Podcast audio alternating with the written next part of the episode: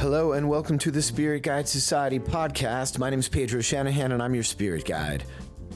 Tonight in the Whiskey Society at Seven Grand, we had the New Zealand Whiskey Collection in the house with Mr. Greg Ramsay, fresh off the plane at LAX. We tried the High Wheeler, a single grain whiskey, a 18-year-old single malt from South Island, the Dunedin Double Cask, the Oamaruvian, named for the indigenous peoples of the South Island in Tasmania, right? Am I? It was a word of the, a Maori word.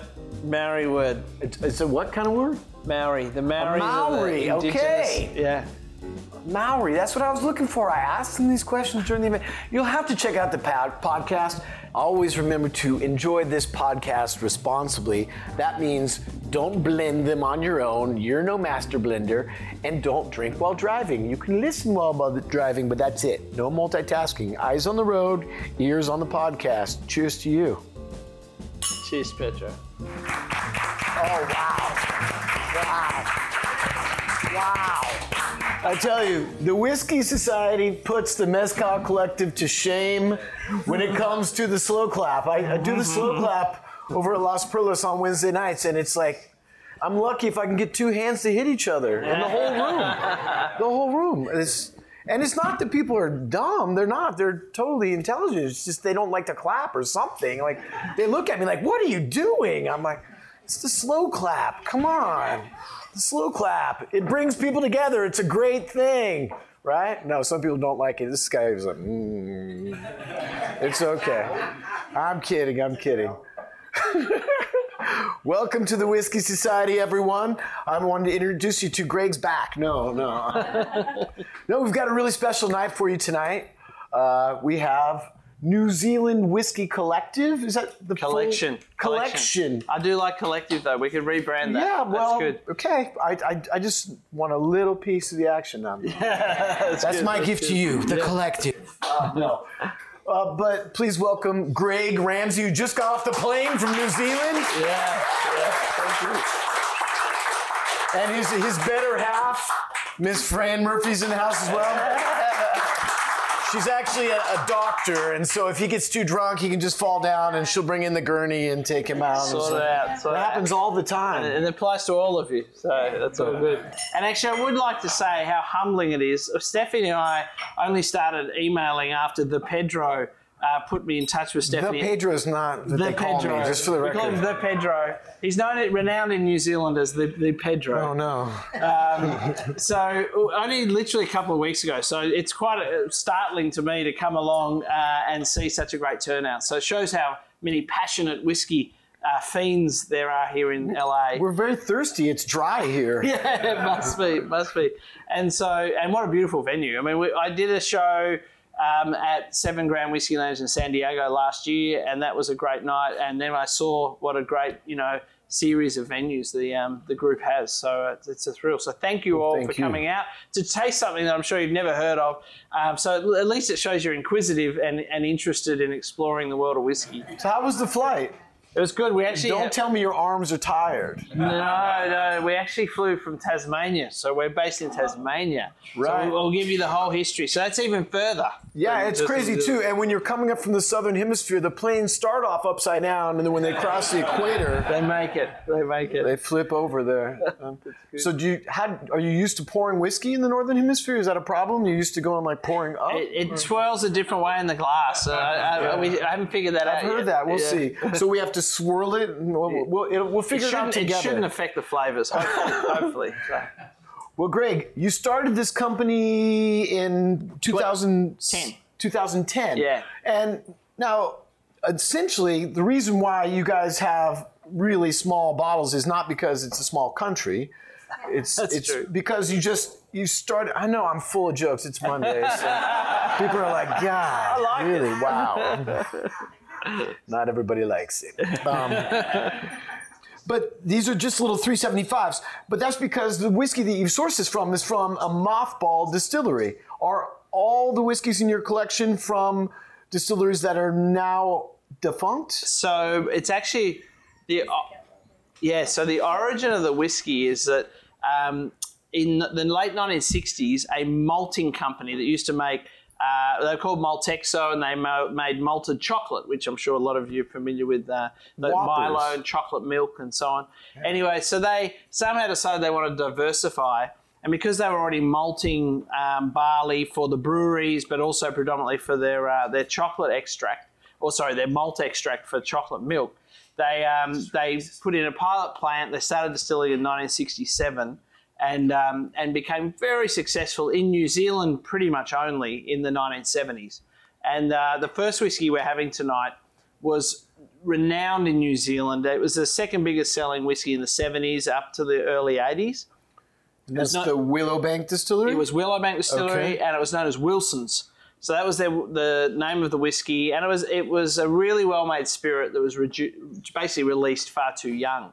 And what the biggest sort of injection in the arm of uh, New Zealand whiskey was when Seagram's bought that distillery in 1983. So at that time, Seagram's were the biggest, literally owned over 70% of the world's distilleries. They owned United Distillers and Vintners in Scotland, which was, you know, an enormous amount of the the um, Scottish distilleries. Obviously, huge figures here in uh, in North America, and they used to send Four Roses Kentucky barrels to New Zealand to be decanted, and then they would be bottled and be sent into the Australian market, and that would beat trade tariffs and all sorts of economic reasons they did that. But then those Four Roses bourbon barrels were filled with new make New Zealand spirit. And that's sort of the genesis of when um, New Zealand whiskey became really serious, not just as a domestic product, but they became quite big in Southeast Asia, East Asia, Taiwan, South Korea, Japan. It Four Roses was huge in Japan. Oh, it still and still is, yeah. And so it never really. There was only a three-year period in the early '90s where the New Zealand whiskey came into this market, which was when Foster's bought that distillery from from Seagram's. And the sad thing when Foster's bought it is it was all part of some brewery deal. They sold Labatt or Molson or some Canadian brewery to Foster's, which and, and as part of it they got this distillery. And what they had 32,000 casks of 200, sorry, 190 litre, we call it in litres, so I'm not sure how many gallons that is, but Around thir- 50. yeah, 32,000 barrels um, maturing in a big old World War II aircraft hangar. And, um, and they had this enormous stock of whiskey, literally probably one of the biggest outside of, you know, Tennessee, uh, Kentucky, and, uh, and Scotland, obviously. And what Foster's did, they just sold all this whiskey off in big bulk stocks to East Asia, to Taiwan and Singapore and, and uh, Japan and so on. Probably went into those markets as Scotch. Okay, but the first mark is that from the Willowbank Distillery. Yes, So you had this old store of, of whiskey that was sitting in an, an air hang air, uh, Yep. Aircraft hangars, so yeah. it, it tastes like jet fuel. Is that the idea? Oh, no? well, I'll let you be the judge. I'll let you be the judge. a little bit of terroir. It's got Yeah. that tarmac kind of thing going on. Well, the key thing with Wilson's is it was aimed to compete with Johnnie Walker Red, and that's how this is in the late '60s. So they made a really clean spirit, and it was initially being put into you know just random American oak ex bourbon barrels, um, and it was sold as a three-year-old whiskey. That was the minimum it could you know to be called whiskey. Uh, and it was basically a mixing whiskey. But they were very successful from a business point of view. By 1976, it was the second biggest selling whiskey in New Zealand after Johnnie Walker Red. So they'd succeeded at a commercial level. And I would say they succeeded very, very well also at a spirit level. What they didn't do was because they had big barrels and three years in, in that climate of you know southern New Zealand, it was never going to mature to bring through those toffees and the, the vanillas and and it, so I've tasted a lot of Wilsons and it was always it just tastes like a young whiskey. It was a little bit grassy, um, very spiritus. Um, whereas now what you've got is the 21 year old version, you know, version and the 21 year old um, barrel, um, you know, barrel aged whiskey. so we're starting off with 21. Yeah. So you guys really do go in the opposite yeah, direction. right. yeah, yeah, yeah, yeah. So, and we start with this because it's got, in my opinion, we we bottle a little bit stronger. It's at 43% ABV. So it's got that viscosity and the oils coming through from the spirit. And it, it basically is by far and away our best to prepare the palate. It really coats the whole mouth. It really, um, it's got the toffee just lightly. It's got the malt coming through. It's got nothing offensive about it at all. There's no peat in it. Um, although some people say, oh, I get a little bit of smoke. That's just from the charring of the cask and, and other characteristics that can come through. So Um, I want to know a little bit more about the history of distilling in New Zealand. Mm-hmm. You guys had whiskey in the 1890s, right? There was, I mean, around the turn of the century, uh, the 20th century. Yeah. Um, there was a bunch of distilleries yeah, in, actually, in New Zealand, right? even earlier. So the, the Nick Morgan, Dr. Nick Morgan, who's the corporate historian of Diageo. Thank you very much, Stephanie. Um, the corporate historian of Diageo. He's just recently, late last year, validated a big print that we've got, like an oil painting print of the New Zealand distillery in Dunedin of 1876. He's validated that because it's got a series of different elevations and views of the still house and the barrel room and the malting floors. He, he's basically said, I think that's the earliest known image of a modern day production distillery. So before that, there are a lot of photos of crofters distilling in caves or the bothies that the crofters in the highlands you know that were illicit distilling that hide these stills there's a lot of romantic paintings by lansing and all sorts of paint they had to hide them in New Zealand. They're, they're worried about the British government No, coming yeah, over and taxing not- them all the way. That's a long way to travel to, exactly not to too bust much somebody. I but there was big I wouldn't be that worried. All right. They, they shouldn't have worried too much. But what happened was, and it happened all around the British Empire. So, so we're from Australia, or Tasmania, which is part of Australia. The British Empire were very clever. They actually, the Scottish banks funded the British Empire's railways. And part of that, because the Scottish banks had a huge exposure and stake in Scottish distilling, they said, we'll fund your railways in New Zealand if you close down your distilling industry. And if you think about it, uh, Scotch had a myth, even like American bourbon whiskey. There was a myth that it's really hard to make, or it's a real science. You need the heather, and you need the peat, and you need all the, the you know the magic of the Highlands. But beer became universal. Wine became Yeah, universal. but farmers have been distilling for but thousands of exactly, years. and, and in some ways, I look at it like the distillation is simpler than the brewing bit of making whiskey. It's simpler than you know the growing grapes, where you got climatic risk and soil risk and disease risk. Distilling is in some ways the simplest. Now the art of it is a different level, but to distill, the Scots very cleverly clamped down. So in Australia and New Zealand, they made this condition: we will fund all your spread of your railway networks if you legislate to make distilling basically prohibit, you know, prohibition against distilling. So New Zealand distilleries, there were about six by the eight, like late 1880s, and they're all closed down by 1890s, and they just became brewers. They closed down distilling, railways flourished, but that was the end of the distilling. So we had a lot of issues with the British government here too in America. yeah, I heard that, but it wasn't around whiskey; it was around tea, wasn't it? The tea, Uh, part, was tea it- there was some rum issues back in the day. There was some serious rum issues that we had. Yeah. So you were talking about maturation before we taste this one. You were saying the maturation is different in, in New Zealand. Explain how it's different from com- compared to Scotch or Irish or even bourbon. We get a lot of uh, evaporation, a lot Yeah. of angel share Yeah, yeah. in in America. Not so much in Ireland. Not so much in Scotland. What happens down in New Zealand with that? So New Zealand has very much sort of like a, a northern Oregon climate. So it's quite humid is the word, or is it, there's a high level of humidity in the atmosphere. It's maritime, obviously, because it's a pretty thin sliver of an island. Um, so it's very maritime right across. In the centre around, if any of you have been to Queenstown or Central Otago, they certainly get long, dry summers. But the, the bulk of it has a nice, moderate, constant sort of humidity influenced by that maritime atmosphere. But they have big um, temperature ranges between summer heat of, say, what we call 25 degrees Celsius. What's that in Fahrenheit? 95 Yeah, maybe close to something like 100. down down Yeah, to close to yeah 100. Getting so, so ju- just think Portland Oregon like we, we get warm summers we get it's rainy up there. well yeah actually they do get we probably get colder winters than Portland does because Okay. it's always raining in Portland but um but you know we, we get quite dryish um, winters and summers um, so what that brings in maturation is during the daytime when it's warming up, the actual exp- transpiration through the wood, which is that pressure differential between the vapors burning off inside the barrel, working their way through that permeable wood, and being replaced by the external atmosphere coming in. And at night time, it's the other way around. So you've got this heavy, the cool comes in, the mist, the, the, the damp, and you've got this heavy external atmosphere, and that is actually then working its way through the wood and into the whiskey. So sometimes the proof goes down. Oh, very much so. Interesting. Yeah, yeah, yeah. So what you've got is this breathing barrel that during the day it's going one way, and during the night it's going the other. And it's quite interesting to me that in Scotland, in their dunnages or their bond stores, they try and keep a very constant, con- you know, temperature. So I worked in the Scottish whisky industry for a couple of years, and they've got ash on the floor. They use really big, thick stone buildings. So they're very, very trying to keep this constant, slow, very even maturation.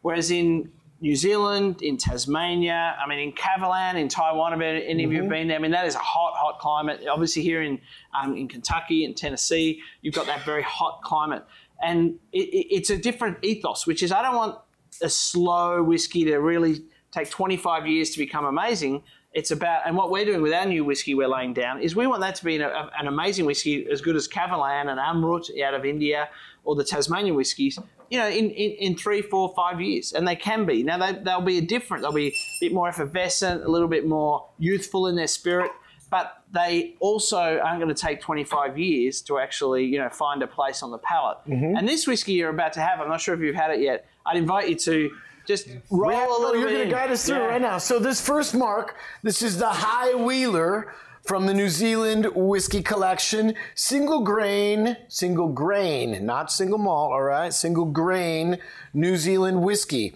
A little tiny 375. This is 21 years old from the Willowbank Distillery. This was distilled by Cyril Yates then, am I right? You know, yeah, good, Master good distiller research. at- yeah. I have this ubiquitous phone device that follows me everywhere and tells me what to say. Good, good. I like it. Um, I like it.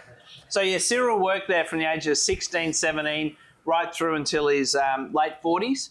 And um, I, it, what happened, Seagram's owed him his long service leave because he'd worked there for 23 years and he hadn't taken it at 20 years.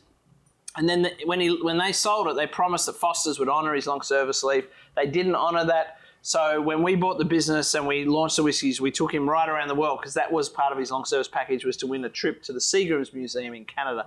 So we did that. And Cyril's now back involved in the business and, you know, have that, uh, you know, he, he, he gives us stuff like New Zealand whiskey was always barreled at 60%, not at the Scottish tradition of 63.4 or, I mean, what's bourbon barreled at? I don't even know the answer to that. Is there a consistent expect, you know, an industry standard or? Well, they like to do it at some, like Wild Turkey goes into the barrel like at 110. Generally, you don't go in over 125. okay, okay, yeah. So 125 proof, which would Yeah, be yeah, yeah. 62.5. that's, in, that's it. Yep. In, our, in our talk, yeah. Yes, all So- our talk. so- So, 21 year old whiskey. Let's taste this though. So- some people are already done. And what I'd encourage you to Already do, done. folks, is when I worked in um, right. in Scotland, I had this. I, I feel what was a great gift from our. Uh, he was a wine sommelier actually at the uh, St Andrews Old Course Hotel where I worked, and that that promoted itself as having the world's largest single malt whiskey collection. So we had 226 single malt whiskies. We had to know the story of every single one of them, and luckily for me, they really invested in us because we were one of the first venues that became an icon of this single malt terroir. I was there in '95 when Diageo or United Distillers, as it was then called, launched the Flora and Fauna series and also the classic malts of Scotland, which was when they suddenly said we we want a Highland, we want a Lowland, we want a Island, we want a Islay, we want a West Highland, and suddenly they started explaining the differences in style. So as part of that, we got shunted all around Scotland to learn about these, you know, differences in style. And Regis Lemaitre, who was our whiskey, uh, wine sommelier, who was part of that program, he said drinking fine spirits should be like eating chocolate. You should never get a sense of swallowing. And for me, I say that to a lot of people that have been in the industry, and it really resonates with them in that a lot of people you see drink whiskey or you know rum or whatever it is, they throw it down the back of their throat. They get that that fire, the spirit, they get the reverberation because it bounces back off, and they go, ah, "Oh, that's beautiful." And you just like you just like feel like grabbing it, and because you know they didn't get any of the spirit. A good spirit, and I mean, I think this has got a beautiful texture to it. It's got the oils still coming through. You want to roll it around, and this is what he means by like chocolate. You roll it around, you suck it through your teeth, you let it coat your tongue, to- coat your gums, and basically, it's gone. You don't get a sense, and, and it's like no one thinks about, oh, have I swallowed my chocolate yet? You just chew it up, you chew it up, it's gone. And to me, that's a, you know, you mix it with saliva and all your mouth juices, and they soften it, and they actually grab different little flavor profiles and notes, and suddenly It's gone. And to me, this whiskey is a beautiful palate preparer. It perhaps isn't our most fascinating or broad, you know, um, flavor profile, but as a starter, or if you just want something that's a really easy drinking for long periods of time, it um, this stitches a lot of people. I like easy proper. drinking for long periods of time. Let's tap some over our tongue. What do you guys think of this 21 year old High Wheeler? Yeah, share some food words. No wrong answers. Now I know you haven't got whiskey jugs, but if you if you trust your your shaking hand to put a tiny splash in, or you've still got a little bit left in there, it's a tiny little drop of water. Actually, really, as it does with all spirits, in my opinion, not for everyone, but it really magnifies it. Yeah, but be careful. Like we didn't pass out little droppers, so just a single drop off the tip of your finger is more than enough with this tiny, tiny bit of whiskey that we have here. 21 years old from the Willowbank Distillery. I smell green apple, I get a little bit of like uh, star anise and marshmallow. star anise, and marshmallow. What are you guys getting as you smell this whiskey? No wrong answers, please. Shortbread, Plenty of vanilla. vanilla. Vanilla. Yeah. And that shortbread, I haven't heard that said before. That's a, that's a lot of people say it's very buttery. It's very buttery whiskey. So you're actually getting a bit of the flour or the malt mixing with butter, which is what shortbread is put in the oven. So he's got a good palate. So I, I'm going to use that. I'm going to use shortbread. I like that. He also likes cookies. Okay. Yeah, good. yeah, yeah. Herbaceous so- ones. Herbaceous cookies. No, but I, I, this is delicious. 21 years old. Now, how many um, cases of this are going to be available in America? Because it's 21 year old whiskey. Obviously, you have very small bottles. Yeah. This is not a lot of this exists in the world. I'm taking. Yeah, so we no, we still have about so when I bought the last stocks of the distillery, I bought 443 barrels, which is actually over 80,000 liters of cask strength whiskey. So it's 120 proof. Uh, actually, probably averaged about 110 proof. So, and I'll just pass around with this, folks. Uh, the bottle that's partially open. This is like a snow. What did you used to call uh, snow cones? What do we call them? Uh, snow, at Christmas. Anyway, if you look through the liquid Snow globe. snow globe. So, So- if you look through the liquid at the right light, what we did, we stripped out all the um, all the uh, cyan out of the uh, beautiful 1870s picture of the um, Willowbank Distillery, and you'll see the distillery there through the uh, through the liquid. Oh, that's cool. So, and what? Because what But we you really didn't, you didn't strip anything out of the whiskey itself. No, not do you at guys all. do any Except- charcoal except- filtering except, on uh, that? Do you no. do cold chill filtering? No, we, we Okay. do cool it to get all the flocking down. We Okay. don't we don't filter. Okay. it's not chill filtered. So, what is the second mark that Stephanie's passing around right now? So this whiskey is our biggest seller in Britain, and I think it says a little bit about what they're looking for in whiskey. They, they want Scotch. In every other market, the next whiskey you're about to have, our, our Dunedin Doublewood, is our biggest seller. But this is very, I mean, it's very reminiscent of a West Highland malt, like an Oban or a Jura. Um, it's got that nice elevated peat through it, and the, the malters and distillers in Dunedin were getting really confident with their peating by the ni- by the early 1990s. And we're incredibly lucky that Jim Murray, who I'm sure you all know, Jim Murray's Whiskey Bible, he went and visited as a guest of Seagram's in 1991 for 10 days, lived in Dunedin in the distillery. Uh, it's going was- around the room. Oh, sorry. I and- That's his fault. It's your first time doing the whiskey society. She, Yeah. She needs to pour it. Oh, sorry. Yeah, they were handing it around. I'm kidding. I'm kidding. So they um so he, he actually wrote a beautiful two page thesis in his uh, 1992 book, The Wonderful World of Whiskies. And so from that, we've actually gleaned quite a lot of technical information. So he was talking about their peating, and he was talking about their peat. And the peat in this whiskey, you're not going to find it heavy. If you're a big Laphroaig or a you know Caol Ila or a, a, um, a Lagavulin lover, this hasn't got that heavy, dirty, you know, sort of rotting bandage peat that we all love. We all love that. Yeah, yeah, we do. I mean, we do. We, I mean, I love Everyone it. loves a rotting bandage. yeah. Uh, it's um, what what, and, and it was explained to me by the very first distiller who did a lot of trials on peat in um, in New Zealand. That Scottish forests that fell over and died back and then decomposed into peat were heavily wooded forests with, with a light foliage of leaves and a canopy of of, uh, of, of uh, leaf. New Zealand forest is brush or bush or scrub. I'm not sure what you call it in. What do you call forest? Scrub in- would be good, Scrub. yeah, okay. scrub so it's quite and- low lying. There certainly in deep ravines there'd be some big trees, but basically as they fall down and die back and rot, you've got a, a, a peat that's much more sort of leaf based or foliage based. So it hasn't got that woody heaviness. It's got a very light elevated note, but the smoke is there. And, and some people pick it up quite dramatically. Other people find it it's there, but it's light. And some people go, oh, I just can't get the peat. And in my experience, that depends on how many cigar- cigarettes or cigars they've had, or also whether they are used to Ardbeg. Because if you want Ardbeg peat, this isn't that kind of peat. So this is the South Island single malt, aged 25 years from the New Zealand whiskey collection. Is this which distillery is this coming from? All from one the same. It's all from Willowbank. Yeah, all from now, Willowbank. where do Warren and Deb Preston fit into the big picture? They, are they the parents of New Zealand you're, whiskey? You're setting my turn beautifully. So the next my whiskey, we'll get job. onto that next. We'll get we'll get onto that one next, uh, Pedro. So, okay, all right. Yeah. Save it. Save So it. what are, what are you guys picking up with this? Stick your nose in that glass, breathe in gently through your mouth. What do you smell on this one? Incense on it, Mm-hmm. very faint, faint.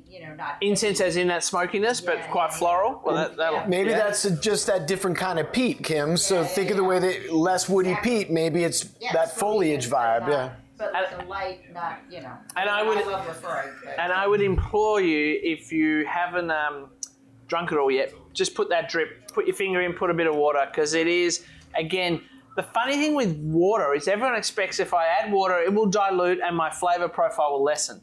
But the one flavor note that is massively expanded by water is smoke. So uh, people go, oh, wow, I can get much more smoke now. I find I can get everything more. But smoke in particular is helped by water. I'm getting like dark chocolate and even a mintiness to it. It's Mm. really nice. What are you guys getting on this one? 25 year old South Island single malt from New Zealand whiskey collection. You get like dark cherries on the nose, but a little sweet cherry on the palate. Wow, great, great one. Yeah, Great and one. What are you that's guys getting amazing. over 'cause here? I don't- I've never got cherry. Citrus. The water, the water will open up. This changes so much with that little bit of water. You get more citrus.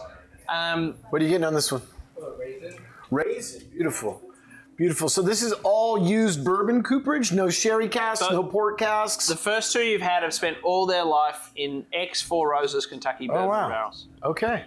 Really, And, I really mean- cool. And, and it's interesting you say mint. I, I don't think mint is generally regarded as a very positive note in whiskey. What, do- what do you guys think? we like mint. Yeah, because yeah, Yeah, you yeah. get that you get that peppery note in rye, don't you? It's herbaceous. yeah, it is herbaceous, and that's it's interesting that you pick that up. Everyone's palate's so amazingly in tune to different things because I haven't heard that one before. Whereas I'll use shortcake, shortbread again. Not sure I'm going to use bread. one. No, not on this one. No. It's uh, like salted dark chocolate with like pepper. Pepper. Do you prefer it with whisk, with uh, with water or without? I tried both. Um, I think I like it without the water. Look, he's not. his head. No water. Don't mess with my whiskey, Yeah, don't man. miss that. Fair enough. Fair enough. 25 year old beautiful beautiful whiskey now if i was going to buy this at my local liquor store this this might be a, a fran question how much does this cost uh, for this little 375 So this one at K&L Wines and when Bevmo have got it right across the, you know, all their range. 'cause I think they've only got their whiskey specialist. It'll be about two twenty for a half bottle. 220 really cheap stuff And and the best thing is, it's so we've got a thirty year old as well. So Scot- after Scotland, Ireland, and Japan, our thirty year old, we've only got eleven casks of it left. But they're the, that's the last. Yeah, sorry, that's the fourth country in the world to have a thirty year old single malt.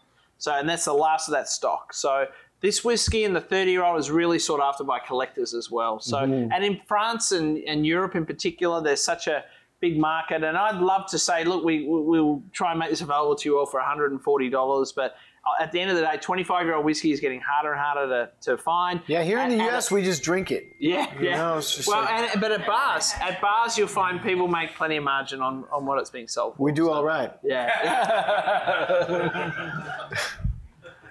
all right so what say again I was told when I was in New Zealand, New Zealand whiskey sucks. yeah. Oh, my. Yeah. That's why we drink so much beer. Yeah, yeah. Well, Well- and New Zealand after Oregon is the highest concentration of craft breweries in uh, in in the world. Uh, sorry, Belgium, Belgium, then Oregon, and then New Zealand. And um, I was amazed here there isn't a LA craft beer. So if anyone wants to get around later and put some capital in, we'll get a LA craft brewery going. Um, I couldn't get one here in in uh, in the bar. So is No, there an um, LA craft brewery? Oh yes, oh yes, oh yeah. Yeah, we've got we've got a bunch Why of haven't stuff. they got any here? We've got some. We've got um, San Diego County well represented, which is fresh, fresh. That's not LA though, is it? San Diego County. Have you tasted the water here in LA? I'm just saying. right? It does get boiled in the hop kettle, but it should be okay. But yeah, that's all good. But San Diego County has a- an amazing array of, uh, of craft distilleries, and we, we've got Craftsman on tap up there. That's LA. That's San Diego County. Uh, I'm looking for LA, downtown LA. Go to Yeah. Mumford Brewing downtown. Yeah, We're close to here. There's Angel City. There's Modern Times. Yeah. There's Arts District Brewing No, Company. Modern Times, they said that's not Imperial local. Western. Done. LA's got plenty. We've got plenty breweries. for you to do. Forget about that one. Uh, It's going to good. be all That's right. good. So what's this third mark that Stephanie's pouring for us right now? So what what happened when You're- Foster's? No, keep going. Oh, sorry. Foster's, no? Yeah. when Foster's um, sold off the stocks, the last 800 barrels were bought by the Preston family. The Prestons are from the North Island. If any of you have been to New Zealand, they're from Hawke's Bay, which is a big wine growing area with Shiraz and Cabernet Sauvignon, whereas South Island, New Zealand is predominantly Pinot and Chardonnay and so on, and Sauvignon Blanc up in uh, Marlborough. So the Prestons bought this big stock of whiskey and they did the cleverest thing. They took all of the blended whiskey that had rickety old barrels or was just, they could tell just wasn't going anywhere in the wood, tired old wood, probably third fill, to be perfectly honest, third fill barrels. And they decanted it into New Zealand red wine barrels of their own, which was predominant, well, sorry, all French oak. And the great thing that French oak brings to a spirit is that that spicy, peppery note. Like American oak brings beautiful vanilla, caramel, honey. I find, you know, when you have when you add French oak influence to that beautiful undertones of that, you know, vanilla, caramel, and honey, suddenly you get what I think's magical. I love Balvenie Doublewood. Um, I love uh, the Aberlour. I love these. I mean, a lot of GlenDronachs that have actually come out of bourbon barrels and into be either be finished, which might be as little as six months or a year or two in a uh, in a French oak barrel, um, or like this one. We, we actually believe this is the longest matured whiskey in a as in right at this point in the market. So you've got the our 18 year old Dunedin Doublewood, six years in American oak, ex Four Roses Kentucky bourbon barrels, and then 12 years in French oak New Zealand red wine barrels. Wow, that's cool. And when I look at, like, if you see a fantastic new whiskey that's available over here now called uh, Starward from Melbourne, the Starward Nova has spent all of its life in in uh, in Australian red wine barrels. And, and also Longrow. If any of you have seen the Longrow Big Red, it's got a kangaroo on the label, and they particularly target big, heavy, dirty Shiraz barrels. And so they take it out of you know out of American oak and put it into that. But that's only six or six or twelve months finished. So this is 12 years in French oak, New Zealand red wine barrels. Completely different proposition. So this is the. How do I say the name of this town? Dunedin. Dunedin Double Cask. And just to give you, so Dunedin's a very Scottish, uh, very proud of their Scottish heritage. Dunedin was the early Gaelic name of Edinburgh. So borough is an English term. Um, a dun was a congregation for the the Picts and the and the Gaels. So Dunedin was the original name of Edinburgh. Oh, So cool. this is Dunedin's the southern capital of New Zealand, and you know there was illicit distilling there recorded from 1839, and then you know organised distilling in the 1860s, 70s, and 80s, and bang closed down by the 1890s. So 18 year old Dunedin Double Cask. And then you guys are based in Oamaru. Yes, Did I say that right? Yeah, you And that's did. a harbor town. Yes. So how many people live in Oamaru, and what, what's it like, this little harbor town in, in northern O- New Zealand? O- Oamaru is an hour north of Dunedin, and the good thing the Prestons, the other great thing the Prestons did was they took all that stock of whiskey and put it into a big oceanside bond store. So our bond store, literally 80 meters, or I think that's like 100 yards. 80 meters from the ocean, from the crashing waves on a big, big uh, seawall and beach there. So that gives that maritime, and you can get the sea spray you know, finish, particularly at the end, you can get that little salt note just coming through because this whiskey's had more of its life by the ocean than in that aircraft hangar in Dunedin. So stick your nose in that glass. Let's explore this together, guys. What are you getting as you smell this Dunedin double cask from the New Zealand Whiskey Collection? Say again? There's a nuttiness. Roasted hazelnut, a, a nuttiness. What are you guys getting? Getting uh, port. Port. You smell that French oak on. Anybody else? Getting some raspberries. Raspberries. That French red, the dirty red wine barrel. Jared, what are you getting? Anything? Yeah. Yeah, getting some spice from French oak, probably. Okay. Anybody else? What do you think? 18 year old. And just as a marker, folks, the first whiskey you had, which is the same spirit as this, but a bit older, 21 years old, this is exactly the same spirit, but with that French oak red wine influence. So you taste, it just shows how much, I mean, we all know, you know, whiskey is made in the barrel. You know, the quality of the raw spirit is absolutely critically important. But the style and obviously all the color, but that's all coming from the from the from the wood. And this is a very good illustration. So of it. you guys don't use any caramel coloring in the process at all? And, Well, we- and we- at Willowbank they didn't either? if you look at the color of this, so that's the same spirit cask strength. You don't need to add any caramel coloring to that. Very, very dark. So you guys are actually finishing off tonight with this same spirit, but cask strength. And there's only a handful of bottles of this, and we've actually, because of the USDA legislation here, we're changing away from pure cask strength, which means straight out of the wood. This is 123 and a half proof. From now on, we're going back to a standard 110 proof. So uh, just because it gets so hard that every cast to come in has to have its own USDA approval for every single cast because it's got a different ABV and a different, you know, maturation. So How do you guys like this double cask here? The Dunedin double cask, right? It's beautiful, right? Again, not cheap. Um, and, and interesting, Pedro, this is the biggest seller in every market we have except Britain. Which again, I think when the when the Brits think whiskey, they want Scotch. That's why perhaps bourbon isn't that big there.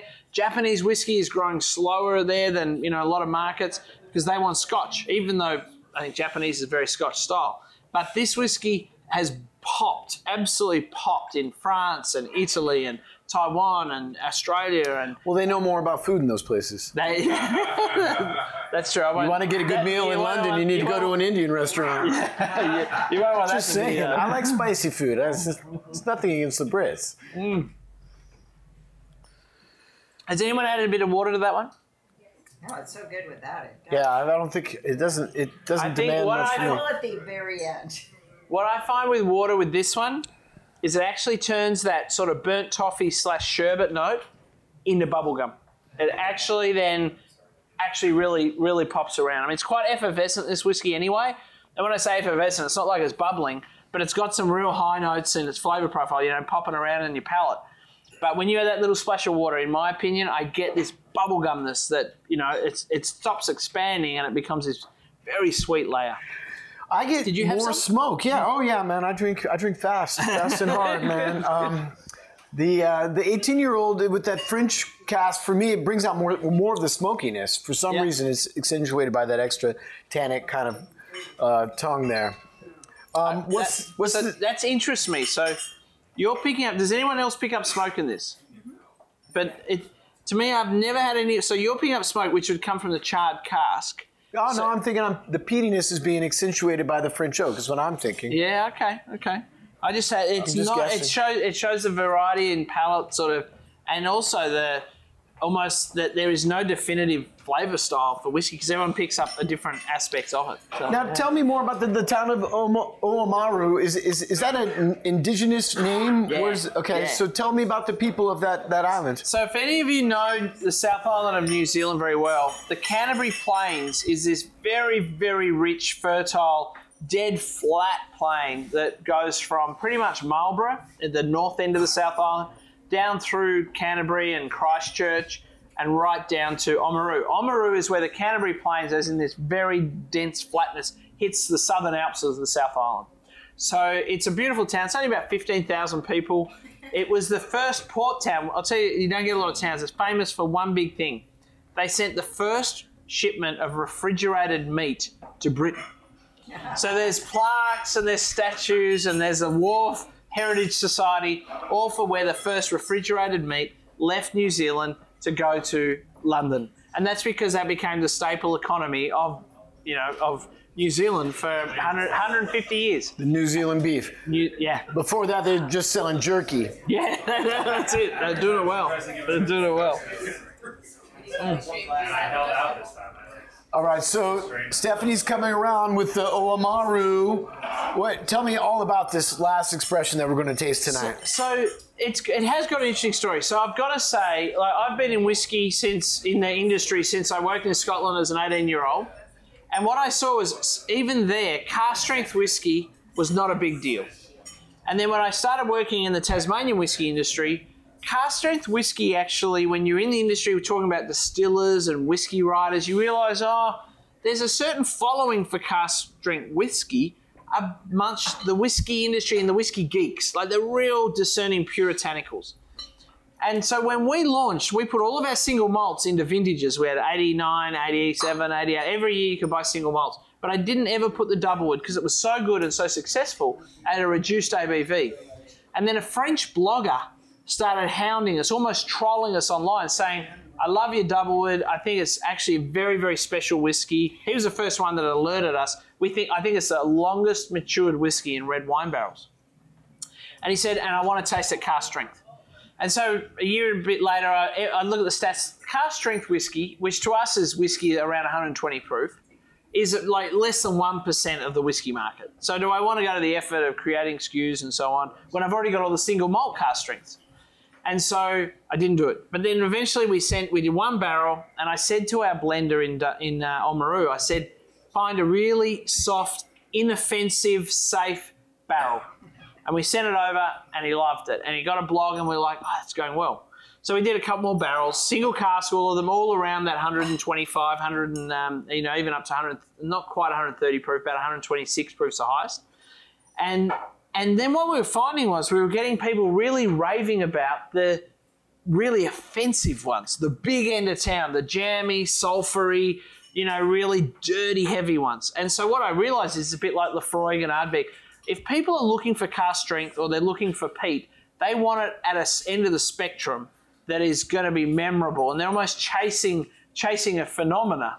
So what we do now, I say to my blender, we've only got like maybe 48, no, no, we've got a bit, maybe 55 barrels left of the doublewood. I say, find the stickiest, jammiest, you know, most treacly barrels you can find. Ones that actually our original blender used to say they were rancid.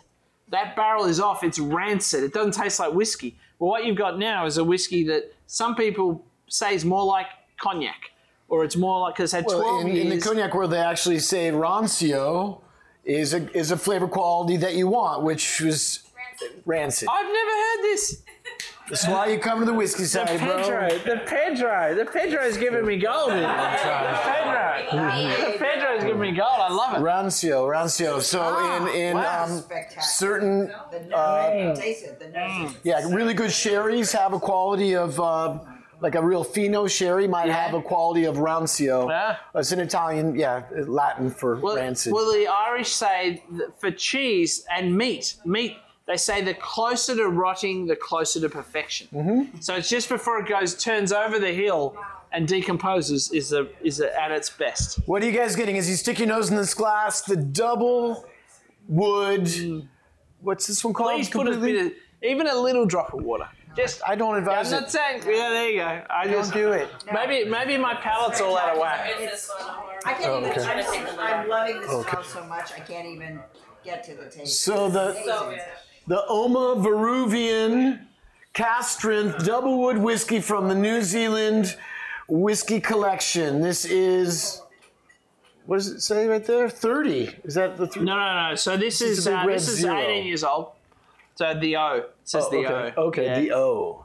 So the the thing with the Oamaruvian, you're, when you actually want to go back to buy, because this sold out in America very very quickly. Thank you. Um, it'll be at that 110 proof. Um, so if any of you are online shoppers, you'll find in Chicago and New York you can still get this at, at 125 proof. So you know there's probably only 200 odd bottles of this left. I would buy them back and sell them at home or ship them to Paris, but it's actually ineffective cost wise. So Um, jump on them if you're a collector because that'll be that'll be that. See How again? much is the? Uh, So I Wallace think- has one. I think Total Wines and um, Binny's in Chicago are selling them for maybe 129 or 139 Wow. US. Yeah. Yeah. for That's crazy. Yeah. Whoa. Yeah.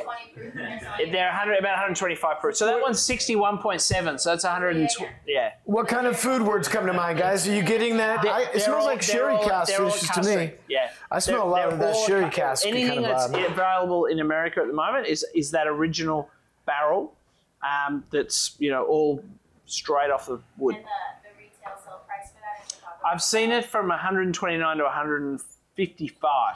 So yeah, so it's a real collector's thing. So, yeah. What do you guys think of this? The O, the Oma, Maru, Oma Peruvian. What does the Pedro think of the? O?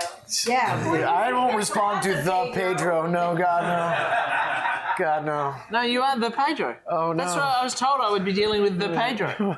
That sounds like I'm really hard to deal with. No. Anyone with the the before that name's probably a jackass. Uh, yeah, yeah. Maraschino cherry. What else? Vanilla cake. Vanilla cake batter. I love that. What What's, else? what's vanilla cake batter? So before you put the cake in the oven, it's just the batter. So it's a little eggier. a little eggy, a little flour. A little Yeah. sugar. Right. Uh, there you go. It's raw cake. Mm. Cake in the raw. Raw cake. Delicious. Yeah, yeah, I like it. I'm getting a barbecue, but I'm Which one? Korean barbecue. Oh, I haven't tried that one. Glace, glass glazed. Yeah, yeah, yeah. That's good. I like that. Korean barbecue. Ooh, I smell like a brilliant kind of like uh, I'd smell the uh, those Mar- uh, the Amarena cherries or you know those Luxardo cherries. Maraschino. Yeah, or Amarena, Maraschino, the Luxardos. What are you guys getting? What's the latest one? Roses, nice. All right, all right. Well, tell us about the future. Uh, one in which, uh, what do you guys have on the horizon? Are you distilling now at that Yes, facility? Yeah. So we've now got about 11,000 litres of whiskey laid down, um, maturing. So the very first cast, which I think will probably won't spread beyond uh, New Zealand, we're releasing at Christmas this year. That's what, you know, our unaged statement whiskies. Um, and we've built a big new distillery in Dunedin, uh, which is really exciting. And that basically we can make cost effective volumes and we want to be a global player. Like we saw when i was in new Ze- uh, in scotland in 1995 scott uh, japanese whiskey really was unknown and suddenly it popped you know? And then amrut comes along then Kavalan. I mean Kavalan is already the eighth biggest single producer whiskey in the world. Alan Chang, the master distiller, right here you in this right room. here, and it's amazing whiskey. And so we're, we're very aspirational that New Zealand, as a country, as a brand, as an identity, has a very, uh, you know, there's a real warmth for it. There's a lot of affection for New Zealand. But more importantly, we- we've got distillers and blenders that are putting great spirit into great barrels. How big is your still that you're using at your facility? And what's the name of the new distillery? So it's well, the distillery is called still called the Dunedin Distillery. Okay. So Willowbank, what when Foster's sold Foster's Brewery sold that distillery, what did it become? Of all things, it's now student accommodation. So I mean, it's heaven. Heaven. Can you imagine that? So that so they Heaven if it. you're a student. yeah, that's true. So our, our distillery now is going into the Speight's Brew House. So Speight's is the biggest selling beer in New Zealand, um, and our, we've got a 3,400 litre wash still and a 2,100 litre spirit still. what are you able to put out every year? So we can well our at the moment we're putting out 52,000 litres at cast strength. So, but our, that's only 13% pro, you know, production capacity. Still very, very small. So we want to run around the clock, and we're talking to people about that because uh, New World whiskey, uh, ta- whether it's Tasmanian or um, Taiwanese or Indian, Japanese, you know, w- we know there's a lot of exploring interest, not only Mm-hmm. in wine and beer, but in whiskey. We're all here tonight to check it out. What kind of casks are you guys finishing in with the new the new make you're making on premise? French oak New Zealand red wine. So we've really learned that we think bourbon barrel is a great vessel for actually just holding and burning off all those original, you know, volatiles, the aldehydes, the esters that still got to work their way out of the wood. But after a while, you put them in red wine barrels and they start just developing what you guys loved about the double wood and about the Oamaruvian. You get that very sticky notes and, you know, So you're not going to use bourbon casks? no, no, we will. So you're using both, At, at using the moment, both. like we just got a uh, two 40 foot container, so about 600 barrels of Woodford Reserve, Angel's Envy, Four Roses, um, a couple other brands that we've sold on to breweries, and um, you know it's good. Are you using New Zealand grain as well? All New Zealand. All New. Zealand grain, Yeah. all New Zealand peat. Yep, and the and, And the where are you getting it peated? so there's a thing called the Taieri Gorge, massive gorge. There's a big railway around it, quite a tourist attraction in Dunedin, and that's all a big peat bog. So there's unlimited peat. I mean, to be there's a bit of a myth about peat. The Scotland, you know, has the peat. I mean, there's peat all over Canada and northern the world. USA, and you know, All peat's, world. peat's not rare. So there's great peat, you know, and distinctive peat in New Zealand. But what is what is cool is, um, you know. New Zealand almost exclusively uses French oak red wine barrels. Australia uses a lot of American oak red wine for its red wine. So we can, you know, that's part of our provenance. And Four Roses is part of our provenance. So we want to keep using Four Roses Kentucky bourbon barrels for those initial years of maturation. Cool. Cool. Well, thank you so much for coming out tonight for the Whiskey Society. It's Thank you. wonderful to have you. Greg Ramsay from the New Zealand Whiskey Collection. Thank you for listening to the podcast. If you like what you heard, please head over to Apple Podcasts and give us a five star rating and review. The Spirit Guide Society is a Spirit Adventures production in association with Bitten from the Apple Productions. Special thanks to Tone Mesa for their post production and audio services. The show is produced by Andrew Apple and me, Pedro Shanahan. Executive producer, Andrew Abrahamson. Be sure to like us on Facebook and follow us on Twitter and Instagram at Spirit Guide SOC. We'll be there to answer any questions you have, share what we're drinking, and more. And if you're still thirsty, you can always find more episodes of the show wherever you get your podcasts. Be sure to always drink responsibly. That means don't drink to forget, drink to remember.